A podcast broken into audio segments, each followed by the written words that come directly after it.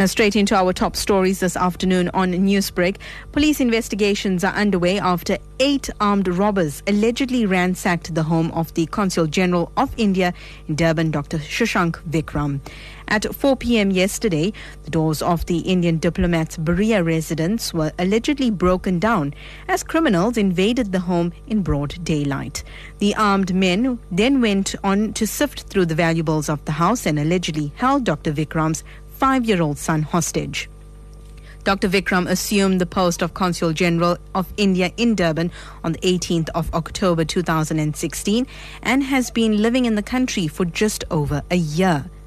Speaking after the incident, Dr. Vikram confirmed that his family are thankfully safe, but he declined an interview at this stage. KwaZulu-Natal Police spokesperson Lieutenant Colonel Thulani Zwane says a specialized team are working around the clock to track down the suspects. Three police have opened a case of house robbery after the occupants of a house were attacked while they were in the house yesterday afternoon. It is alleged that these occupants were in their house when they were attacked by a group of more than six suspects who pointed them with firearms and demanded money. Uh, it is alleged that they took jewelry and other stuff before they fled the scene. Uh, at this stage, there is no arrest made, but the matter is under investigation and it happened at Morningside area under Berea Policing Precinct. Details coming through saying that the CG's five year old son was actually being held hostage. Can you tell me more about that? Uh, I'm not sure how many occupants were in the house at the time, but there were more than two occupants. I'm also not aware about the youth or young uh, child who was also held hostage. This man is an Indian national on duty in South Africa on his consular duties. What sort of ramifications now need to be put into place to stop these kind of incidents from happening in the future? Uh, we are worried about serial crimes in, in, in our province, especially the house robberies, hijackings, and other related crimes. Uh, that is why there is a team that is investigating these cases, serial crime uh, unit that is dealing with, mostly with the hijackings, uh, house robberies, as well as uh, business robberies.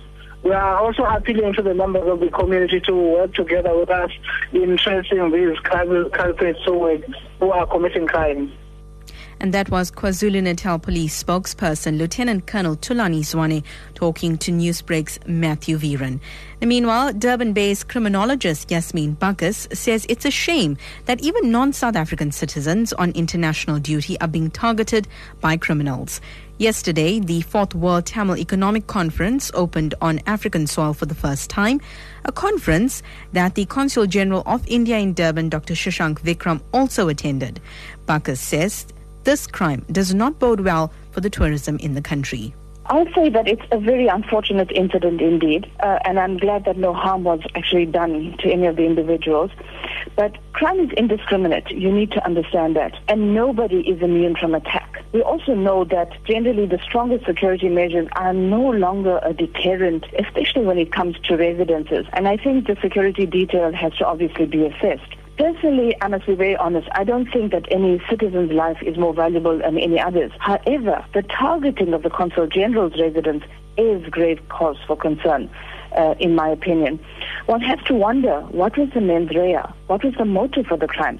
Because this is something the SAPS has to work very swiftly in establishing. Dr. Vikram, the CG of India in Durban, will be present at the fourth Tamil Economic Conference that is on at the moment right here in Durban. Now, this incident will surely travel through the grapevine. With that said, what sort of an image now will this paint for all those officials and delegates who are here in the country? You know, with my experience of having served on the KZN Tourism Board, I don't believe that there's any need for panic right now. We have had hundreds of major conferences, and our security forces have ensured that these are relatively incident free. However, it does not bode well for tourism in KZN when a diplomat has been targeted. I also say that this is not an everyday occurrence, and therefore it will send out shock waves, and obviously people will be very perturbed about this.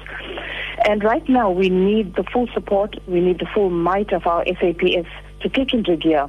Because KZN not only markets itself as a leisure destination, it also markets itself as a business and sport tourism destination. And therefore, we have to act very swiftly.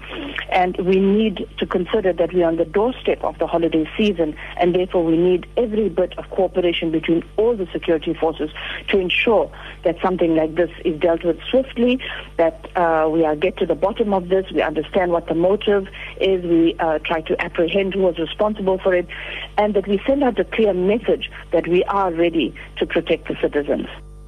And that was Durban based criminologist Yasmin Bacchus talking to Newsbreak's Matthew Veeran.